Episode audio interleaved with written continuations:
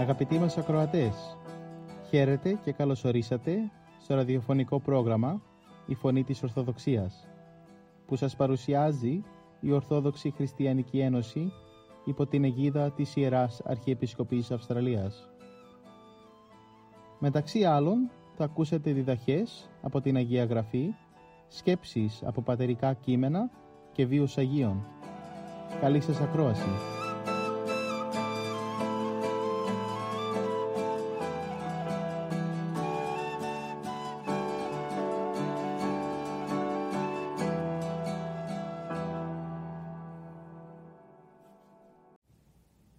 Στην εκπομπή μας σήμερα θα μας μιλήσει ο ιατρός Ιωάννης Δημητρίου για την παραβολή του άφρονος πλουσίου από το Καταλουκά Ευαγγελίου, κεφάλαιο 12, στίχη 16 έως 21.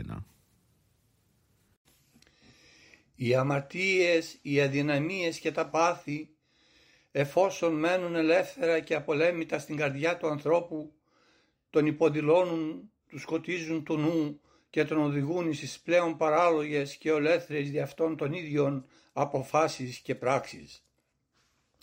Του δημιουργούν κατάσταση αφροσύνης. Ιδέτε τι συνέβη με τον άφρονα πλούσιο της παραβολής; Ή το αυτός πλούσιος, πολύ πλούσιος, είχε χτήματα πολλά, όπως διηγείται η παραβολή, μεγάλες δηλαδή εκτάσεις με ποικιλία καλλιεργειών και προϊόντων. Είχε αποθήκες πολλές και μεγάλες, αναμφιβόλως δε πολυτελή σπίτι και πολυάριθμους υπηρέτες. Και στα πλούτη το αυτά ήλθε να προσθεθεί τη χρονιά αυτή προφωτοφανής σε φορεία των κτημάτων, αλλά εδώ φαίνεται καθαρά το δράμα του άφρονος πλουσίου. Αντί να ευχαριστήσει τον δωροδότη Κύριον και από τα δώρα αυτά του Θεού να προσφέρει και αυτός δώρα και βοηθήματα εις τους αδελφούς του, φύλαυτος και ιδιωτελής καθώς ήταν, έπεσε σε πολλές και καταθλιπτικές μέρημνες. Είδε ότι οι αποθήκες του όσο μεγάλες κι αν ήσαν δεν επαρκούσαν να χωρέσουν τα άφθονα προϊόντα και αυτός δεν ήθελε να χάσει τίποτε από αυτά και ούτε να διαθέσει κάτι για τους φτωχούς, για τους υπηρέτες επιτέλους και τους δούλους του.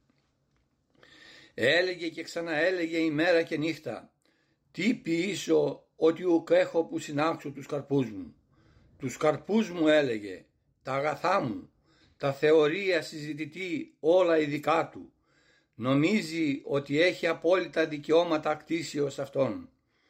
Μέσα στην παραζάλη της αφροσύνης του δεν σκέφτηκε ότι επιτέλους για αυτά εργάστηκαν κυρίως οι υπηρέτες του και προπαντός ότι ο Θεός έφερε ευνοϊκούς τους καιρούς για την πλουσίαν αυτήν απόδοση των κτημάτων του. Ύστερα από πολλές και αγωνιώδεις σκέψεις και συνδυασμούς ευρήκε όπως ενόμισε την λύση. Κατέληξε στην απόφαση να γκρεμίσει τις αποθήκες του, να ανοικοδομήσει άλλες μεγαλύτερες, να συνάξει εκεί με κάθε επιμέλεια τα πάντα και να μην αφήσει τίποτε να χαθεί, για να έχει έτσι άφθονα τα αγαθά, ώστε να τρώει, να πίνει και να εφραίνεται κατά συνέχεια επί έτη πολλά ίσως και, αν, και να νοικοδόμησε τις νέες αποθήκες του και ικανοποιημένος πλέον ετοιμάζεται να είπε «Ψυχή μου έχεις πολλά αγαθά, κείμενα εις έτη πολλά, αναπάβου φάγε πίε εφραίνου». Αλλά δεν επρόλαβε να το πει. Συνέβη και εις αυτόν το κοινόν για όλους τους ανθρώπους γεγονός, ο θάνατος το οριστικό και αναπόφευκτον τέρμα της επιγείου ζωής.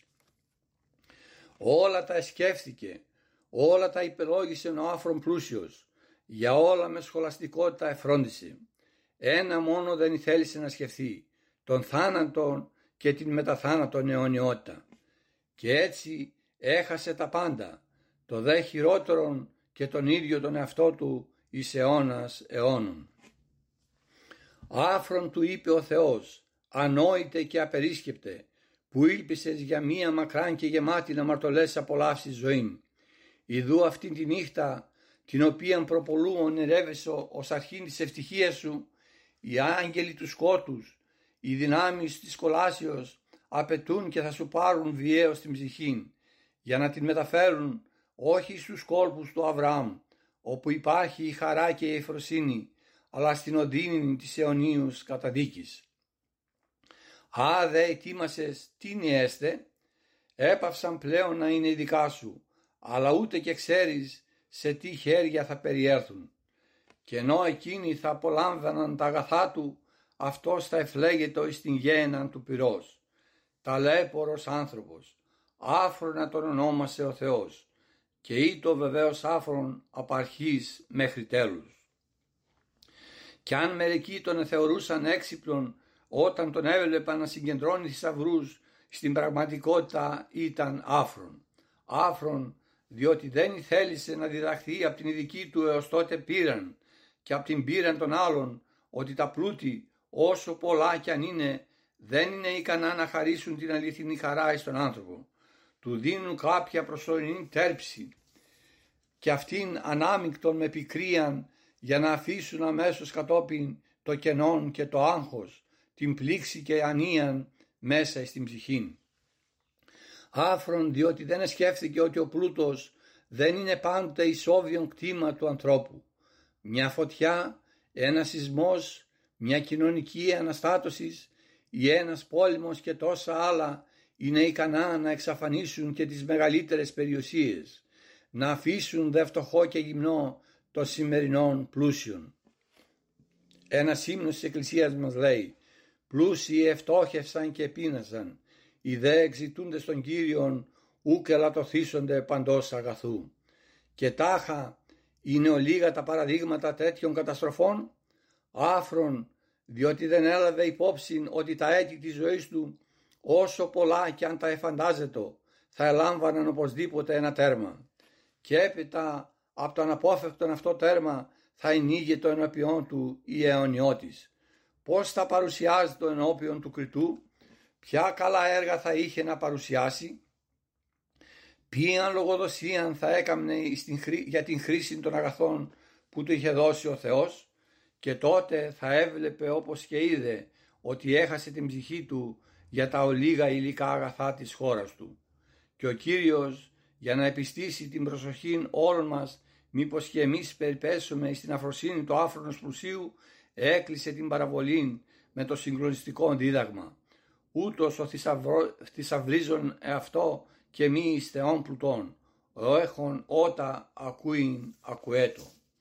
Τέτοιο τέλος θα έχει κάθε άνθρωπος ο οποίος προσκολάται εις τα γήινα, τα υλικά πράγματα και θησαυρίζει για να τα απολαμβάνει μόνος αυτός, ενώ θα πρέπει με τα έργα της αγάπης και κάθε αιρετής να συνάγει εις των ουρανών θησαυρούς πνευματικούς, εις τους οποίους αρέσκεται ο Θεός. Και ο Κύριος για να κάνει τους ανθρώπους να προσέξουν ιδιαίτερως τους λόγους του, εφώναξε δυνατά. Όποιος έχει πνευματικό ενδιαφέρον και θέλει να σώσει την ψυχή του, ας ανοίγει με προσοχή τα αυτιά της ψυχής του για να ακούει και εγκολπώνεται αυτά που διδάσκω. Αδελφοί, ας προσέξουμε, δεν είναι ανάγκη να έχει κανείς πολλά για να είναι η ψυχή του προσκολλημένη σε αυτά. Και ο λίγα μπορεί να έχει και η ψυχή του όλο αυτά να σκέφτεται και όλο για αυτά να ενδιαφέρεται. Και όμως η αιωνία ευτυχία του ανθρώπου δεν εξαρτάται ούτε από τα πλούτη ούτε από την πτωχία. Εξαρτάται μόνο από την υπακοή στο θέλημα του Θεού και από την πιστή εφαρμογή των θείων εντολών. Δεν είναι εμπόδιο ο πλούτος ή η φτώχεια για να κληρονομήσουμε τη Βασιλεία του Θεού. Ό,τι δίδει στον καθένα ο Θεός, εκείνο χρειάζεται για τη σωτηρία μας. Ας προσπαθούμε λοιπόν να θησαυρίζουμε θησαυρούς ουρανίους για να είμαι θα αιωνίως ευτυχής και μακάρι εις την Βασιλεία του Θεού γέννητο.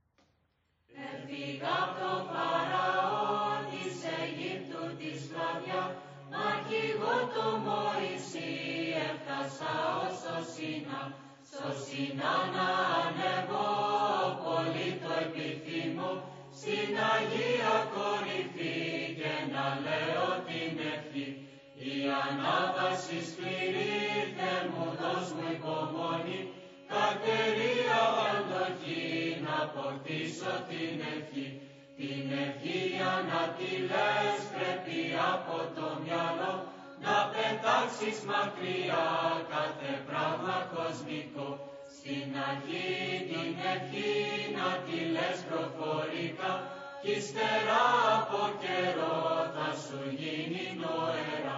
Και στα λόγια της ευχής να είναι όλη προσοχή, γιατί όταν φανταστείς κινδυνός θα πλανηθείς, Απ' το δέντρο της ευχής βγαίνουνε καρποί γλυκείς, ότι μέλι είναι αυτό δεν μπορείς να φανταστείς. Τον πειράζοντα πολύ ερεθίζει η ευχή και γι' αυτό μην πτωηθείς όταν σου επιτεθεί.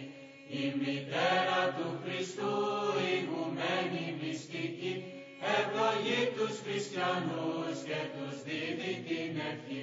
Γέροντά μου σεβαστέ, Μωυσή μου νοείτε, έλα δώσ' μου μια ευχή, να αποκτήσω την ευχή. Στο Σινάνα ανεβώ, πολύ το επιθυμώ, στην Αγία κορυφή και να λέω την ευχή.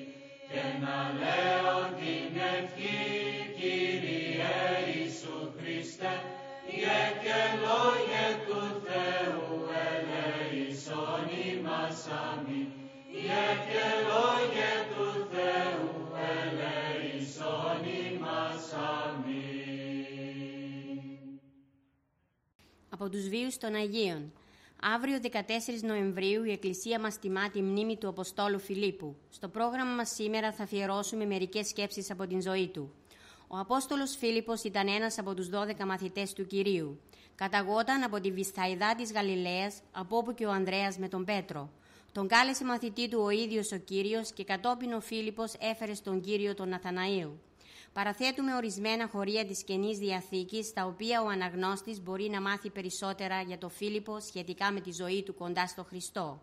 Ματθαίου 13, Μάρκου 3.18, Λουκά 6-14, Ιωάννου 1 44 έως 49, Ιωάννου 12, 20 23, πράξεις 1 13. Αξίζει όμως να αναφέρουμε ένα διάλογο που είχε ο Φίλιππος με τον Κύριο, όπου δίνει αφορμή στον Κύριο να φανερώσει ο ίδιος ότι είναι ομοούσιος με τον Πατέρα Θεό.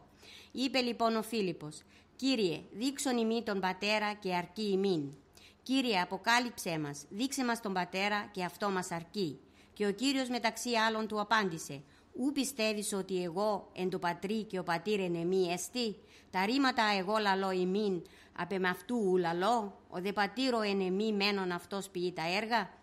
Δεν πιστεύεις Φίλιππε ότι εγώ είμαι αχώριστα συνδεδεμένος με τον Πατέρα ώστε εγώ να είμαι και να μένω μέσα στον Πατέρα και ο Πατέρας να είναι και να μένει μέσα μου; Είμαι δε τόσο πολύ ενωμένος ώστε αυτά που σας διδάσκω δεν είναι από τον εαυτό μου. Αλλά ο Πατέρας μου που μένει μέσα μου αυτός ενεργεί τα υπερφυσικά έργα. Η παράδοση αναφέρει ότι ο Φίλιππος κήρυξε το Ευαγγέλιο στους Πάρθους και απέθανε μαρτυρικά στην Ιερά Πετρά της Συρίας.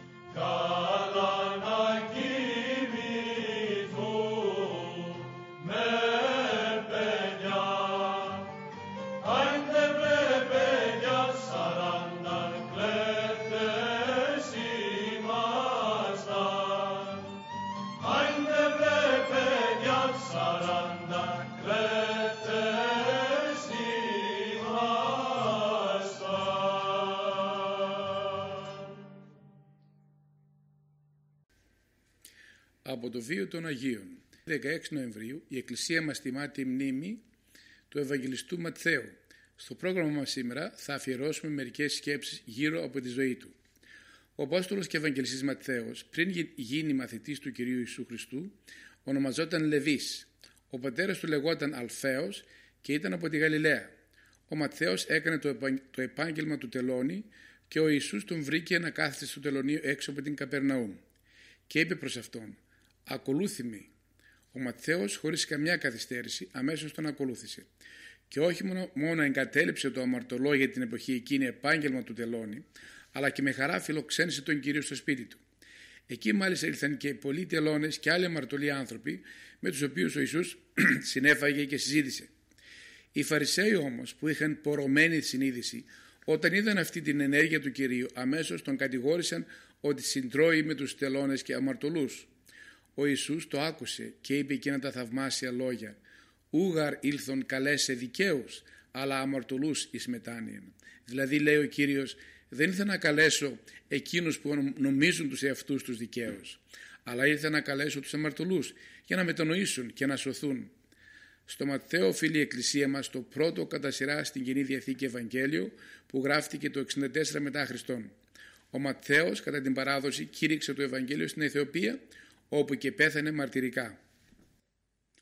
Συνεχίζουμε το πρόγραμμά μας με μερικές σκέψεις του Οσίου Αντωνίου του Μεγάλου στο θέμα τι σημαίνει λογικός άνθρωπος. Οι άνθρωποι κατακριστικά λέγονται λογικοί.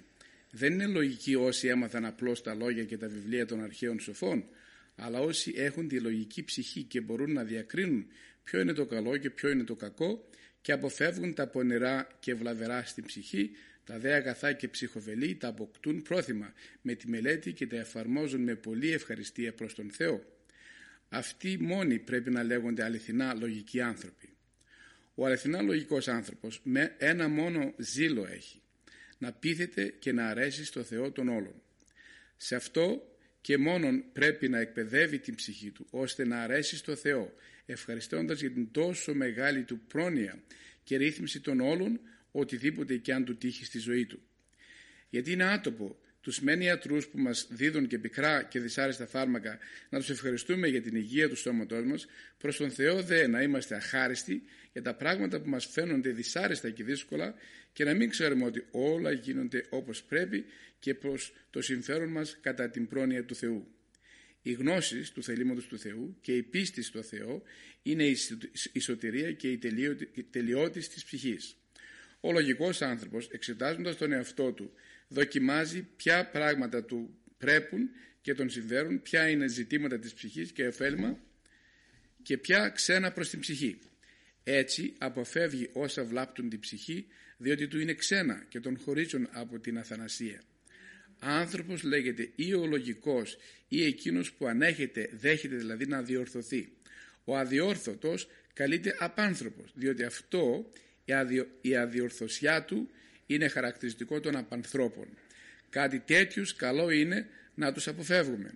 Γιατί αυτοί που σώζουν με την, συζούν με την κακία δεν επιτρέπεται να καταταγούν ποτέ μεταξύ των αθανάτων. Αυτό που μας κάνει αξίους να ονομαζόμεθα άνθρωποι είναι να έχουμε μαζί μας παρούσα την αληθινή λογική.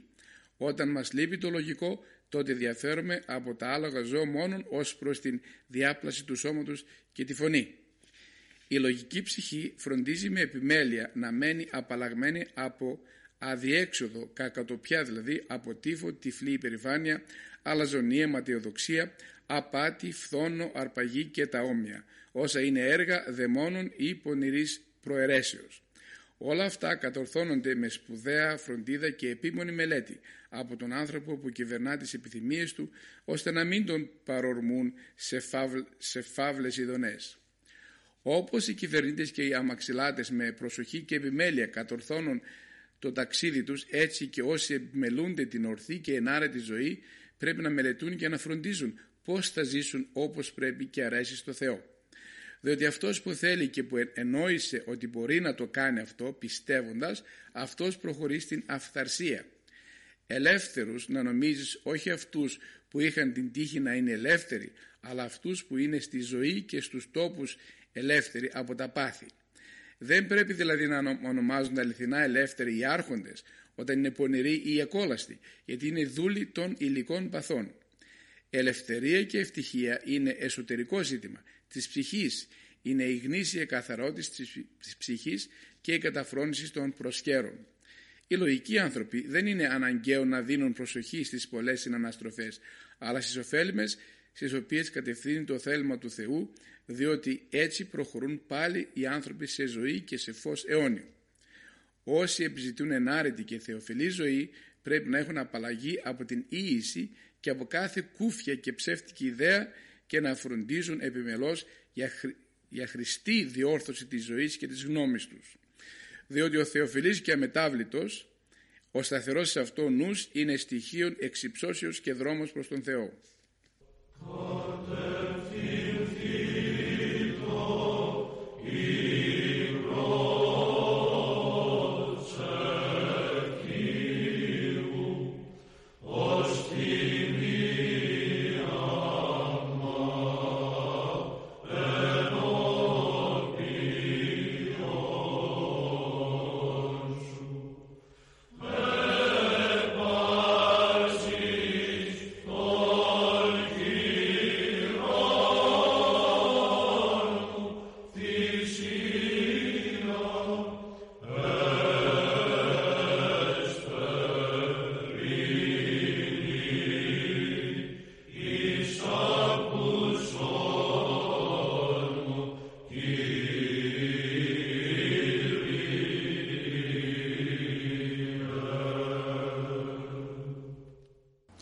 Συνεχίζουμε το πρόγραμμά μας με μερικές σκέψεις από τον Γέροντα Πορφύριο για την μελέτη της Αγίας Γραφής και άλλα πνευματικά βιβλία. «Αλήθεια, τι βιβλία διαβάζεις» ρώτησε κάποιον μια φορά. «Δεν έχω καμιά ιδιαίτερη προτίμηση, τα διαβάζω όλα». «Βίους Αγίων διαβάζεις» «Έχω διαβάσει πάρα πολλούς και μου αρέσουν πολύ». «Να διαβάζεις όλους τους βίους των Αγίων» Εγώ τους έχω διαβάσει όλους και πολλούς τους έχω διαβάσει δυο και τρεις φορές. Και σαν μου τύχει κανείς, ευχαρίστως τους ξαναδιαβάζω. Από μικρό παιδί διάβαζα τους βίους των Αγίων και με βοήθησαν πάρα πολύ να γνωρίσω το Θεό και να έρθω πιο κοντά Του. Το ίδιο να κάνεις και εσύ. Θα έχεις μεγάλο ψυχικό όφελος γιατί σιγά σιγά θα αρχίσεις να τους μιμήσει. Το ίδιο να λες να κάνουν και οι άλλοι. Την Καινή Διαθήκη τη διαβάζεις; Την Καινή Διαθήκη δεν την έχω απλώς διαβάσει, αλλά την έχω μελετήσει και μάλιστα με πολύ προσοχή και συνεχώς κάνω επανάληψη.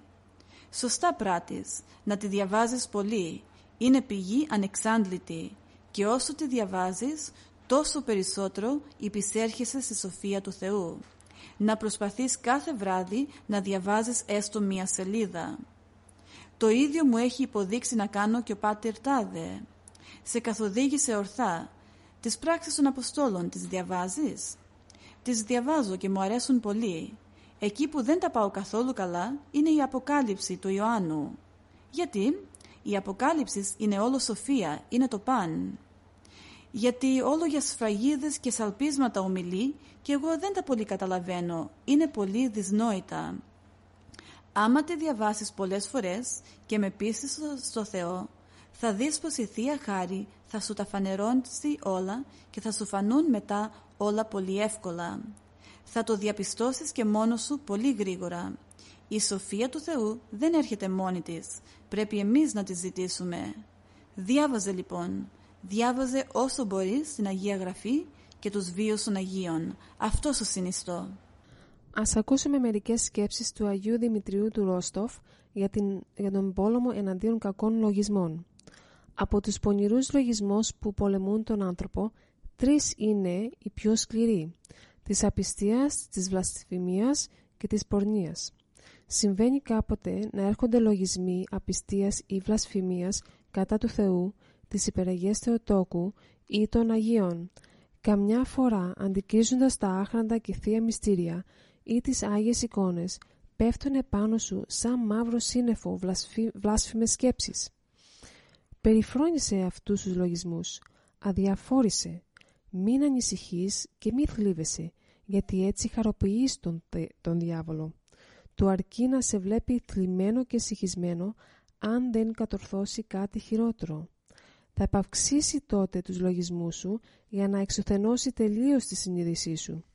Όταν όμως σε δει να περιφρονείς τους βλάσφημους λογισμούς, θα απομακρυνθεί ντροπαριασμένος. Πρόσεξε και θα διαπιστώσεις ότι και τα τρία είδη των λογισμών γεννιούνται συχνά από την κατάκριση. Μην κατακρίνεις τον αδελφό σου και θα καταφέρεις γενναίο πλήγμα στους πονηρούς λογισμούς.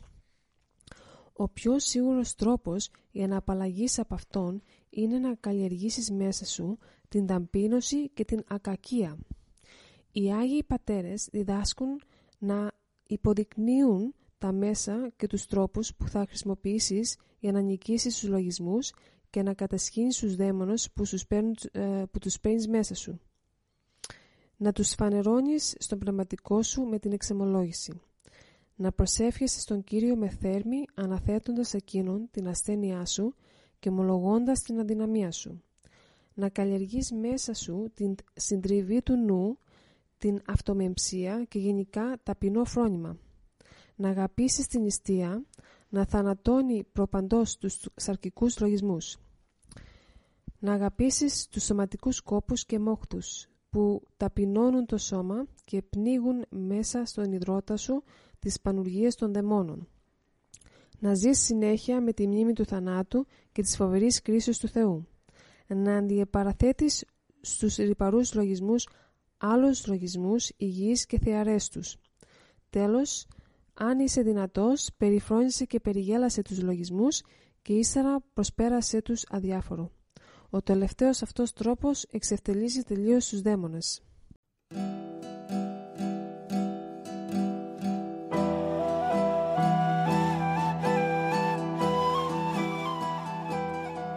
Και εδώ φτάσαμε στο τέλος του προγράμματος. Σας ευχαριστούμε για τη συντροφιά σας και θα είμαστε και πάλι κοντά σας την επόμενη εβδομάδα. Μπορείτε επίσης να μας παρακολουθήσετε στο Facebook, Spotify και στο YouTube κανάλι Greek Orthodox Christian Society Sydney. Αγαπητοί μας ακροατές, ο Θεός μαζί σας. Χαίρετε.